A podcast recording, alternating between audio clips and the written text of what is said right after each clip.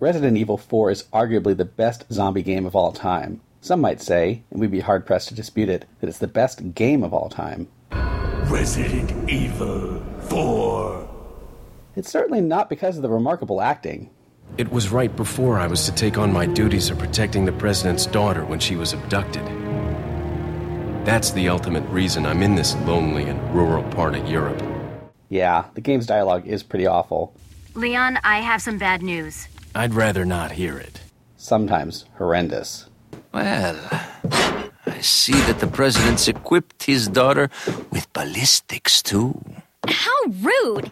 And I don't believe there's any relevance with my figure and my standing. But that's part of its charm unintentional moments of campy comic relief. But that's not why you should play it.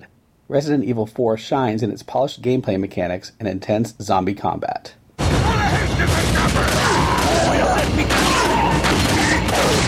Sure, you will die. A lot.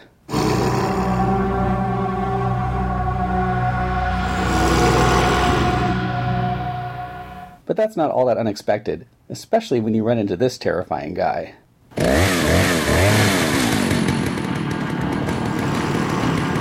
Yeah, even after beating the game twice, first on the GameCube, then on the PS2, I still wet myself a little when I hear that hooded chainsaw dude. The game is genuinely terrifying in places. We also tried sniping zombies with the Wii mode, though we never made it all the way through the Wii version, where the gore is censored and the controls just didn't click. But we're thrilled to see it re released with a small but notable HD bump on PS3 and Xbox 360.